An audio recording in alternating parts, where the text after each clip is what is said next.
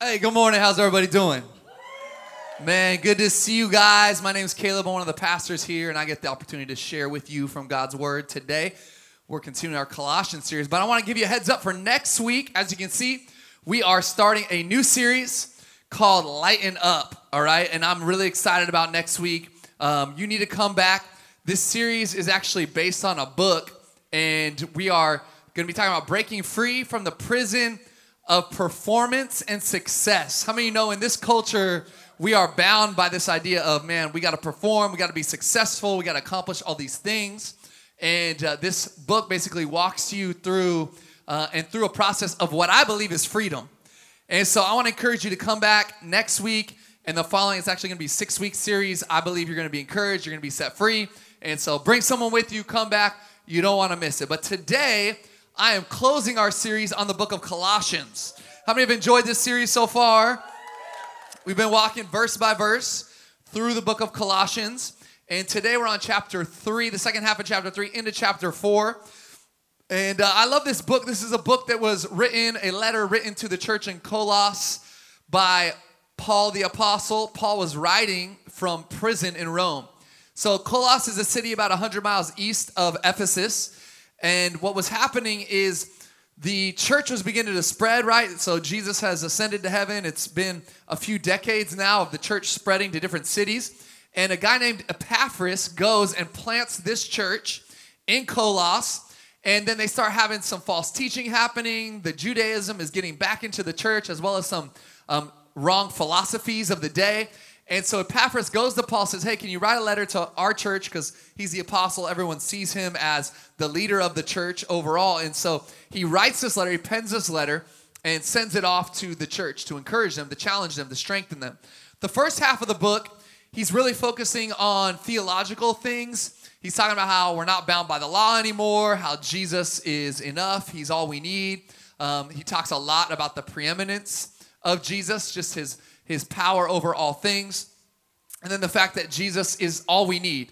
And so he, he really hits on a lot of more theological ideas, really trying to help them in, in any false teaching that was coming into the church. And then it shifts here in chapter three, and he starts to give more just practical guidance for everyday life. And today we're to look at uh, the second half of chapter three into chapter four of just practically what it looks like to walk out life in a Jesus family. Now, how many of you would say you are a part of a family that is somewhat dysfunctional? Just be honest if you're like, my family is somewhat, dis-. okay, pretty much all of us have our hands in the air. Why? Because we're all pretty dysfunctional. We all are, have our issues, we're a little jacked up, right? Like, we have our challenges, and so dysfunction is a part of being in a family. And, uh, you know, even my wife and I, we have dysfunction in our home. In fact, just a couple days ago, uh, we got into it because I broke one of our rules. We have a rule that from six to eight, we're not allowed to be on our cell phones. This is when dinner takes place. This is when we hang out with the kids. We get them ready for bed. We put we read them stories, put them to bed, all these kinds of things. And so I happened to pull out my phone at the dinner table and I justified it. I'm trying to tell her, well, I have a good reason. I need to send this text to this guy and I need to respond to this and I need to check on free agency in the NBA world. You know, like I got some things I got to check in on. And so we got into it and it turned into a whole night thing. We had like an hour and a half conversation after the kids went to bed. Why? Because I wouldn't swallow my pride and just admit that I was wrong. I kept trying to justify it, and so it turned into an hour plus conversation of me trying to prove why there was a good reason. I was on my phone, breaking the rules, all these kinds of things, saying that she does it sometimes. Why? Because I'm dysfunctional, like all of you. Uh, I have issues too. This morning, I'm getting my three kids ready for church because Chrissy came early. She was uh, on the worship team today, so she came early. So I got all three kids ready. Come on, give me some love for that. I mean, I deserve it. That, that, that's an achievement in and of itself. Uh, so all three kids, but I, I laid out their clothes for the boys in their room. I laid them out. I said, boys, put these clothes on. Get ready. My middle child, Kai, he comes walking into my bathroom as I'm getting ready and says, Dad, I'm not wearing these clothes. These clothes are weak. I was like, where, where, what does that even mean? And where did you learn to say that? And he's like, Dad, these clothes are weak. I'm like, dude, I don't know what that means. What do you mean they're weak? He's like, these clothes, they're not church clothes. I don't look good enough for church. That's what he said. I, have not ingrained this in him. Um, and, and so I said, listen, boy, go back to room, put the clothes on. You're wearing what I put out for you. And so he's like, fine, dad, and went back and got ready. But let me tell you, man, being in a family is hard, isn't it? Like, family is hard. Doing family is hard. Uh, being a part of a family is hard. Why? Because there's dysfunction. And we're a part of families, like blood families, but we're also a part of the family of God. We're a part of a church family here at Project Church. We actually call this, this is the house. This is the house of God. You're a part of the house here at Project Church. And in the house, because there's people, you're gonna have dysfunction. Because there's people, you're gonna have problems. That's why one of our core values, our blueprints as a church, is project is our identity. What do we mean by that? We're all a work in progress. There's no perfect people in this place. And so, what I want to do today, I want to encourage us, I want to challenge us in how to walk in a Jesus family because being a part of a Jesus family is not easy. It's just not. And here's what I want to focus on within this idea of a Jesus family is this we all lead and we all follow. Every person in this room, you're leading in some areas of your life and you're following in others. You're leading in areas of your home and you're probably following in areas of your home. You're leading in areas of your job, you're also following in areas of your job. You're leading maybe in aspects of the church, you're also following in aspects of the church. All of us are leading and following. And so, what I want you to hear today is we need to lead well and follow well in a family because Jesus led well, and followed well in his family. Jesus set the example for us of leading and following. Jesus led thousands. He led hundreds. He led a few, he led a, a dozen disciples. And uh, if, if any of you think like, even Jesus as a leader had Judas. So in leadership, you're gonna have challenges, okay? It doesn't matter. Even Jesus, the Son of God, had a challenge in Judas. And yet, Jesus also followed. In fact, the night he was betrayed, he went into a garden and prayed and said, God, if it's possible, take this cup from me. If it's possible, don't make me go through what I got to go through. But he finished the prayer with this, yet not my will, but your will be done. You see, what does following look like? It means submitting yourself to the will of the Father. We all have to learn to follow. And Jesus showed us the example of following. But we also all have to learn to lead. If you're not leading anyone else, you're leading yourself in this room. And so we need to be good leaders, good followers. We need to follow well and lead well because Jesus is. So let's read Colossians 3. I'm going to read starting in verse number 18. The kids, man, they're having a blast down there. Love it. So uh, here, here's the challenge, or, or I guess the, the good thing of going through a book study, like we've been walking verse by verse through Colossians, is we can't hide from the tough verses. Because I think in some, you know, there's been times I've done series and I'm like, eh, I'm gonna avoid that. I'm not gonna talk about that. I'm gonna talk about the easier stuff. When you go through a book, verse by verse, you can't run from anything. All right, we got to go after it. So let's dig in. Here we go. Some of you are already on edge. Wives, submit to your husbands. Come on, somebody. No, I'm just kidding. As is fitting in the Lord. I'm going to break this down. Don't worry. Husbands, love your wives and do not be harsh with them. Children, obey your parents in everything, for this pleases the Lord. Fathers, do not provoke your children lest they become discouraged.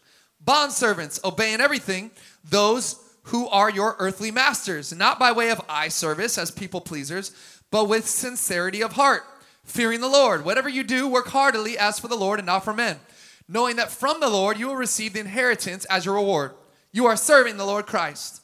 For the wrongdoer will be paid back for the wrong he has done, and there is no partiality. Masters, treat your bondservants justly and fairly, knowing that you also have a master in heaven. Verse 2 Continue steadfastly in prayer, being watchful in it with thanksgiving. At the same time, pray also for us, that God may open to us a door for the word to declare the mystery of Christ, on account of which I am in prison, that I may make it clear which is how I ought to speak. Walk in wisdom toward outsiders, making the best use of the time. That your speech always be gracious, seasoned with salt. Everybody say salt. So that you may know how you ought to answer each person. Let's pray. Jesus, thank you for your word. I pray that you would let me share from it with clarity what it is you want me to share. In your name, we pray. Amen. So let me start by just tackling, I'm gonna just tackle right off the bat this idea of wives submitting to your husbands as is fitting to the Lord. Now, first of all, let me say this. In the Bible, there's times I read the Bible and I read things and I go, I don't know if I agree with that. Now, give me a second because I'm like, oh my gosh, he's a pastor. How could he say that? I'm saying that there are times that what I read in the Bible actually goes against some of what I may feel in the moment. And yet I have chosen that I will follow God's word whether I agree at, in the moment or not. Because God knows better than me. God is bigger than me. But also, I think there are verses like this that aren't properly taught or explained or broken down. And so we take them, we take them out of context.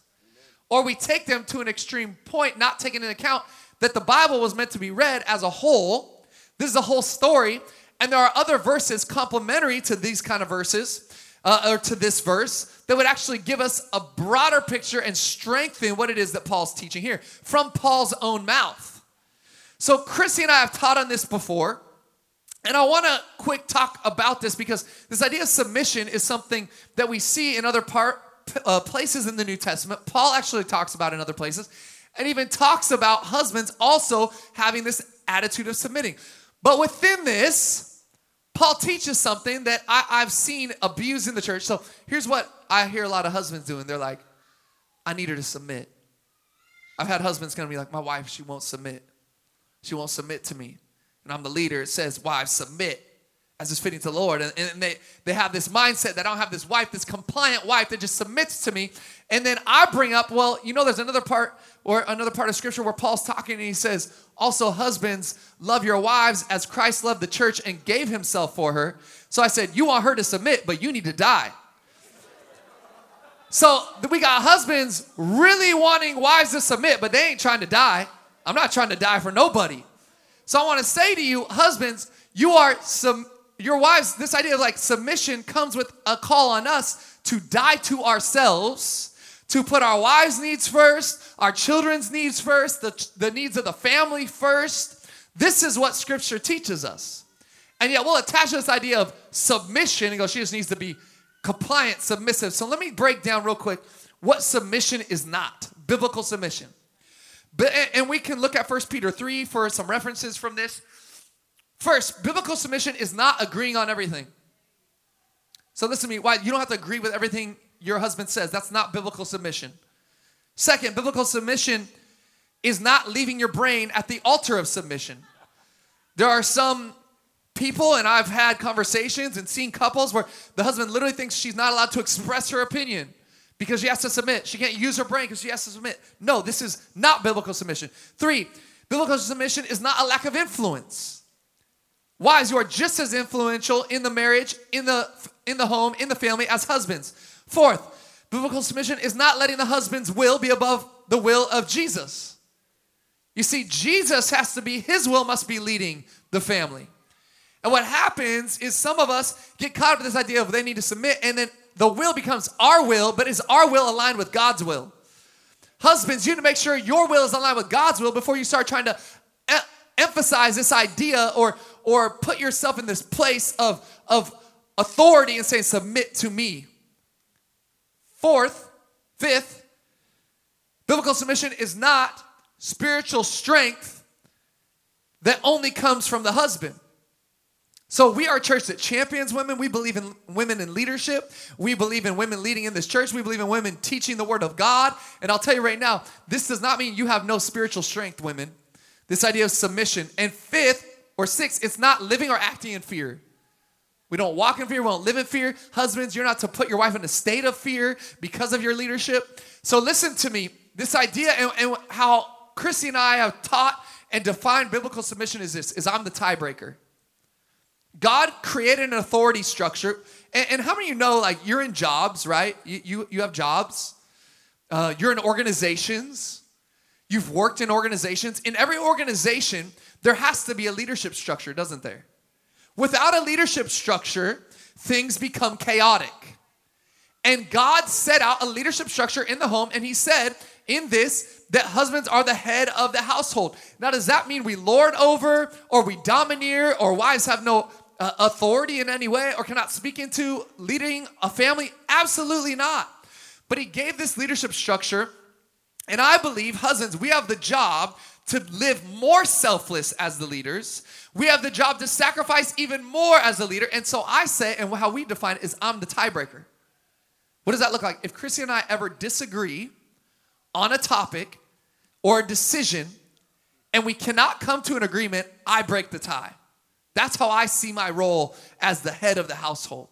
Now, I want to tell you, in 10 years of marriage almost, we have, I don't think we've ever come to that point, or if we have, I listen to my wife so much and her opinion matters so much to me, and I realize that I'm called to die to self, that I'm to be selfless, I'm to give myself for my wife and for my children, that I often end up saying, you know what, we're gonna go with what you want. Why? Because I do think that I'm called to humble myself, to lead selflessly, and I think that is a good decision for us. But maybe there comes a moment where you don't agree and you feel strongly as the man that this is the, the direction you need to be going. We need to do it with humility and grace and leading and praying that God actually changes the heart of our wife so that we're in alignment and unity. And within us, whenever we make a decision, Chrissy and I, once the decision is made, we're in complete unity even if one of us for a moment disagreed. Because once the decision is made in the home, you must have unity. You must have unity for your children, for your family, for your future. I wanted to break this down because I think this idea of submission is something that we can get a little carried away with and it's not properly taught in the church. And so this is a healthy family unit. Chrissy and I lead our family together. We make decisions together. We talk through everything. And yet God gave this leadership structure and we celebrate that. My wife would say, "We I celebrate that." Second part of this, I want to continue on is that here in this passage it talks about slaves, talks about servants, it talks about masters, it talks about bond servants. And I think we read that and we are thinking about it in our cultural context of slavery, which was horrific, that ancestors, probably my ancestors, that brought individuals over from Africa to be slaves, put them in horrible situations, horrible living situations, and, and enforced their will over them. It was ungodly, it was sinful, and something that we should be continually repenting for, and we're paying the and still seeing the repercussions for in our culture today in America. And so we have to, yes, reject this idea of slavery. But we also have to understand in this context, the context of this day, it was different than our context. Not only that, but Paul writes to them and he says, Look, this is the culture we live in. So, what I want to do is, I want to give you clear instruction and guidance as to how to best represent the family of God in the cultural context in which we live. I do not believe Paul was affirming this idea of slavery. I don't believe Paul was encouraging. What Paul was doing is saying, listen, this is the culture we live in. We can't change it right now, but what we can change is how we operate within it. And so he challenges, he says, listen, if you're a, a master, you need to lead humbly. You need to lead kindly. You need to lead with grace. You need to be, you know, pay them a fair wage, take care of them, all these kinds of things. He says, if you're a servant, you need to even change your heart so that you're working hard, not for God, not for man, but for God. So he's challenging us in following and in leading. He's challenging them in their context. Not only that, but there was some slavery in the mindset that we have it where like people owned individuals, they lived under their roof, and they had no freedom. But that was rare. Like that was a small percentage of this culture. The majority, this idea of bond servants and masters and servants, was more of an employee employer relationship where they lived elsewhere, they got paid for doing their job, and yet some of them were in contracts that were several years long. And so that's why they were called a, a servant, or there was this idea of master. Why? Because they were locked into working for this person for a period of time. So I wanted you to understand that culturally it's different. The context is different than what even we, how we would see slavery, and yet there was a small percentage that is even how we would process it. So, again, I don't believe Paul is condoning it. I believe he's saying this is the culture we live in, so let's best represent the family of God within it. And so I, I know that we get up in arms about things like this, and yet we condone things, other things in our own life without even knowing it. Like if I walked around right now and like looked at the tag on your shirts, I might see some shirts and some brands that were made in countries in sweatshops by people who aren't getting paid a fair wage, by people who are in horrible working conditions, by a company that's actually polluting the environment and not being, uh, you know, representative of what I believe is what we should stand for, which is social justice in this world. So I'm just gonna give you a little tip because I've been doing this lately. There's an app you should download. It's called Good on You.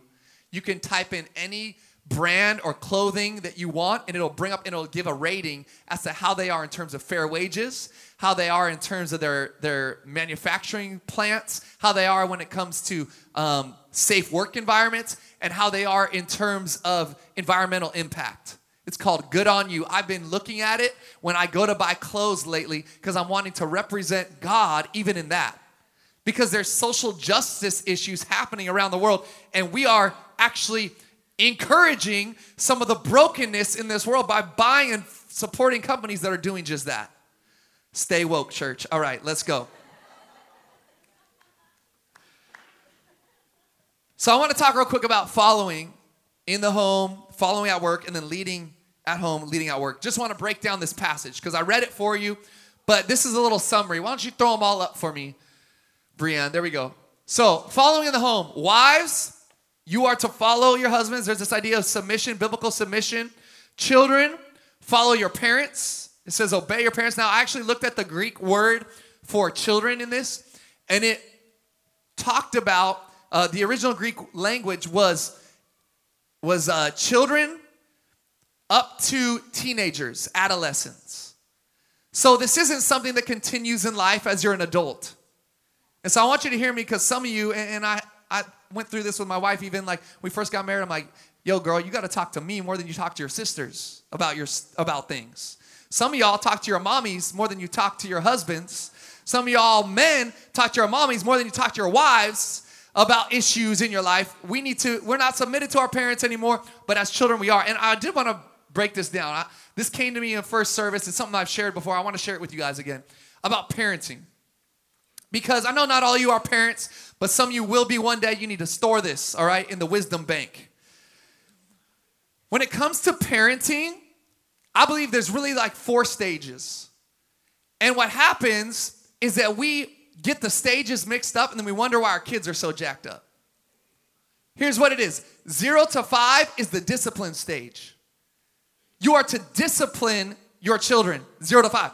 You ain't their friend. You are not to be their friend.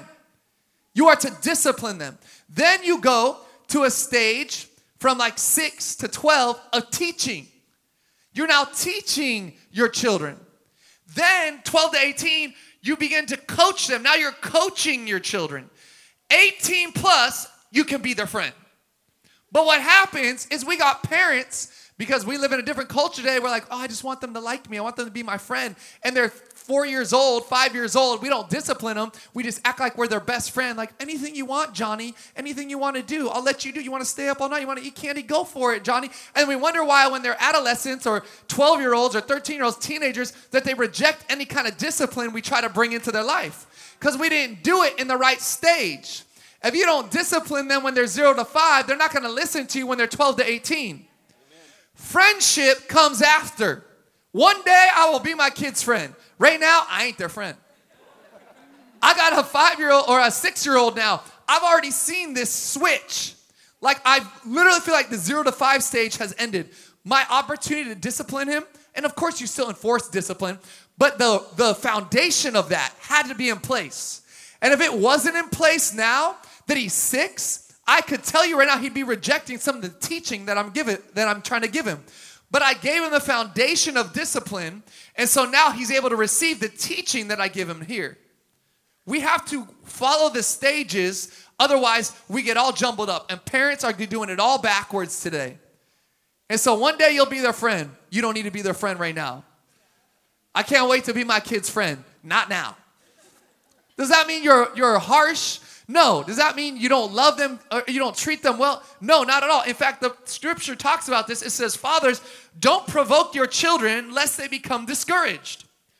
Now, what does that mean? My wife quotes this to me all the time because I love to tease my kids. I love to mess with them. I've made my kids cry on multiple occasions. I'm dying laughing. They're crying. What am I doing?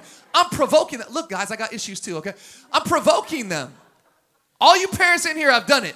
Your kid's been crying and you just cry back in their face because you can't handle anymore. It's over, right? And so you cry. What are you doing? You're provoking your children. Parents, fathers, don't provoke your children. Love them, lead them well. So this is a breakdown. Children's parents, following at work. Bond servants follow masters. We could translate that for us to workers, you follow your boss. All workers, you follow God. We work for the Lord. My wife's favorite verse is Colossians 3:23. We just read it. Whatever you do, work heartily as for the Lord and not for men. We're not doing it for man, we're doing it for God. I know you may not love your job, but when you walk in the door, say, God, this isn't for anybody else, this is for you. I'm gonna do it with all I have. I'm gonna do it to the best of my ability. I can't stand my coworkers, but God help me to love them. I can't stand my my boss; they're the worst leader I've ever been under. But God, let me work harder than everyone else. We have an opportunity to lead well, but we also have an opportunity to follow well, and we follow God by working hard. Next, leading at home, we got husbands loving your wives, being kind to them, fathers encouraging your children, not discouraging or provoking them like I do sometimes. I'm working on it. Leading at work, we all work hard, masters and bond servants. This idea of those of you that are bosses in this place, I know some of you are, or you have people underneath you, you're some kind of supervisor, that you would lead well, that you would lead with humility, you would lead with joy. Man, you all have been under, how many have been under bad leaders? How many have had bad bosses? Is there anything more discouraging or more life like taking? Is there anything more draining? What if we, when we have opportunities to lead, when you rise up in your job, when you rise up in, in, in supervising, when you rise up in the place that God has placed you in the workforce, in the workplace, what if you led differently? What if you led well? What if you led with humility? What if you led with love? What would God do? God would show them that there's something different about you.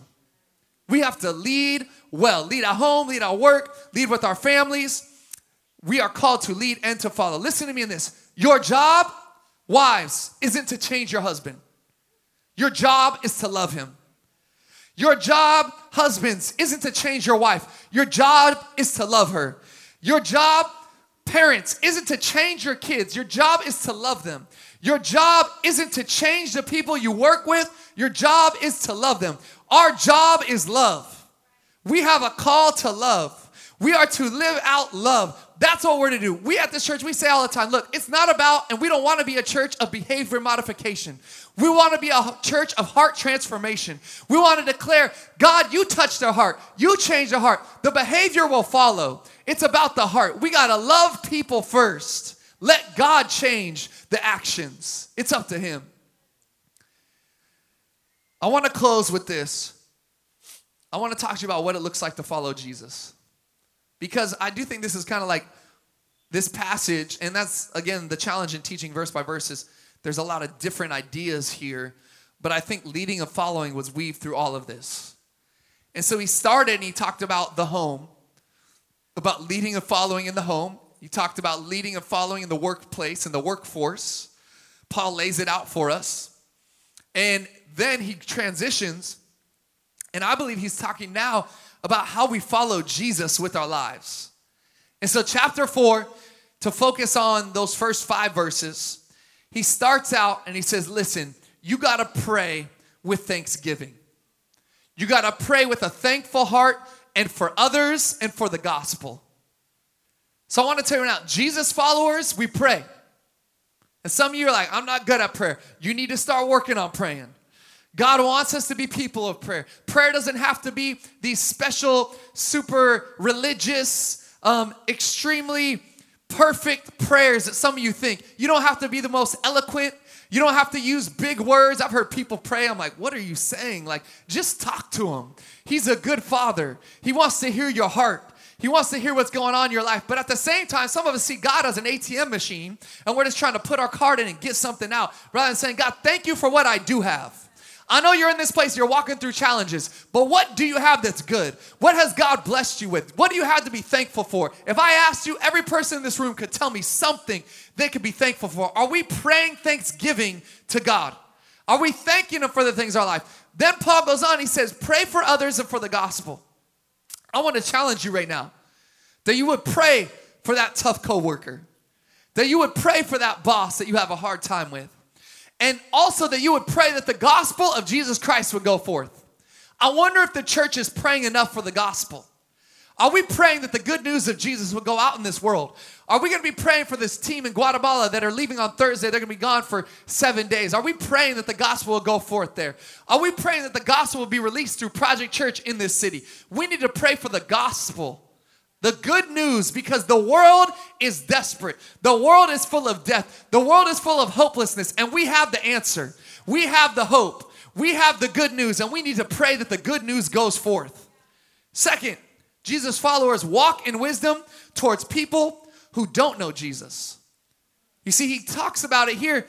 He says, Pray for us, pray for the gospel to go forth. And then he says, Walk in wisdom towards outsiders. And outsiders, he's saying, Look, those that don't know Jesus, those that aren't a part of the family of God. Use wisdom. Walk in wisdom with them. Why do we walk in wisdom with them? Why? Because God has given us a commission and a mission to reach them, to bless them, to love them. You know what your job is? as followers of Jesus, first and foremost, your purpose is to worship.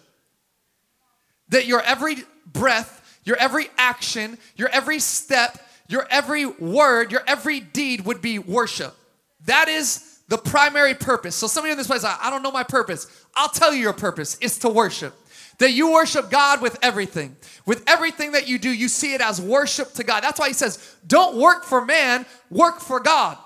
Because everything we do is worship. That is your primary purpose, my primary purpose. But then God gave us a commission. In Matthew 28, he said, Go make disciples of all the nations. What he was saying is, you have a purpose to worship me, but you have a commission to go out and spread my name across this world. So when we walk in wisdom towards outsiders, what is that doing? It's an opportunity to fulfill the, the purpose of worship and the commission of spreading the good news. Right there. Every day you have the opportunity to walk out your purpose and to walk out your mission, your commission that Jesus gave you of leading people and showing people what wisdom looks like. He says, do it, number three, by making good use of the time you've been given. The second part of that, he says, making the best use of the time. How many of you know that your time is short? I know some of you are older in here. You got some gray hair like me. I'm getting gray now. That's why I keep my fade tight, y'all. I'm trying to hide it, hide the grace. Uh, but but as we get older, we begin to realize that our time is short. Some of you in this place, you know, you're you're you're in your 20s and you're like, I got lots of time. Let me tell you, my 20s took forever. Now, I next month I turn 37. I'm like, I just turned 30.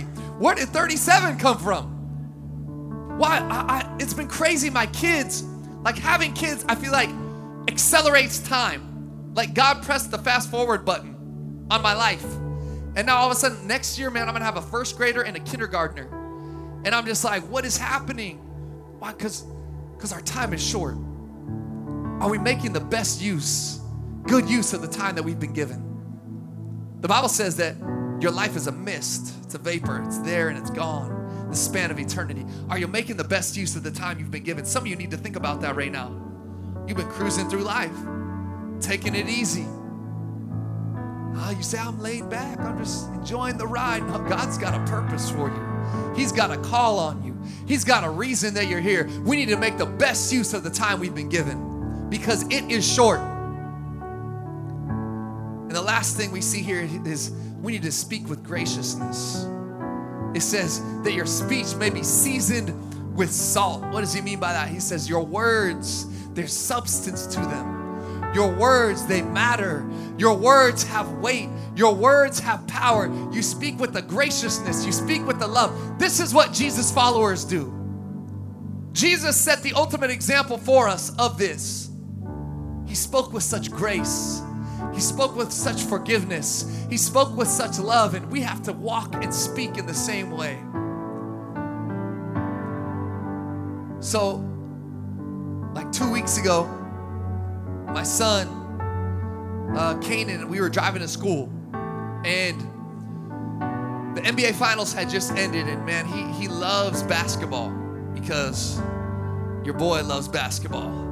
And I watch basketball all the time, and so he watches it all the time with me. It's his favorite. And we're driving to school, and we weren't talking about anything that really was of importance, just kind of random things. It was just me and him because the other kids were coming later.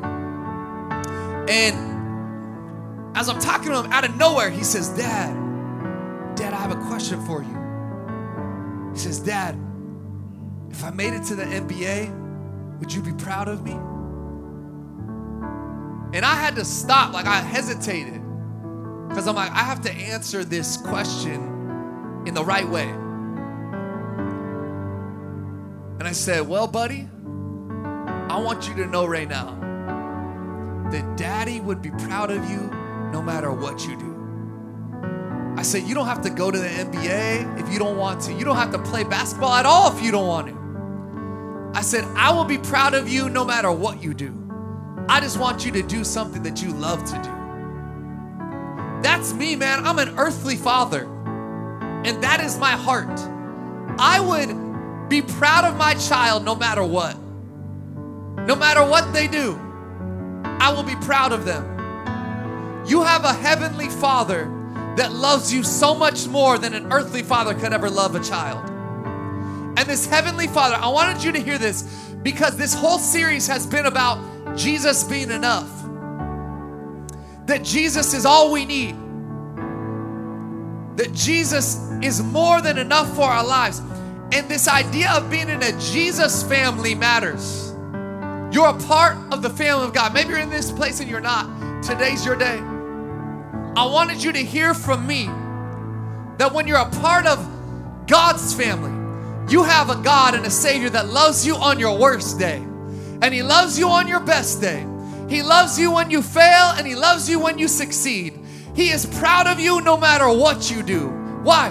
Because you don't have to be perfect, because He was already perfect. That's the family that we're a part of. A family that isn't based on performance or success or perfection. We don't have to be perfect because the perfect one already paid the price so that we could be set free. So I want you to hear me today. Being a part of a Jesus family, there's nothing better.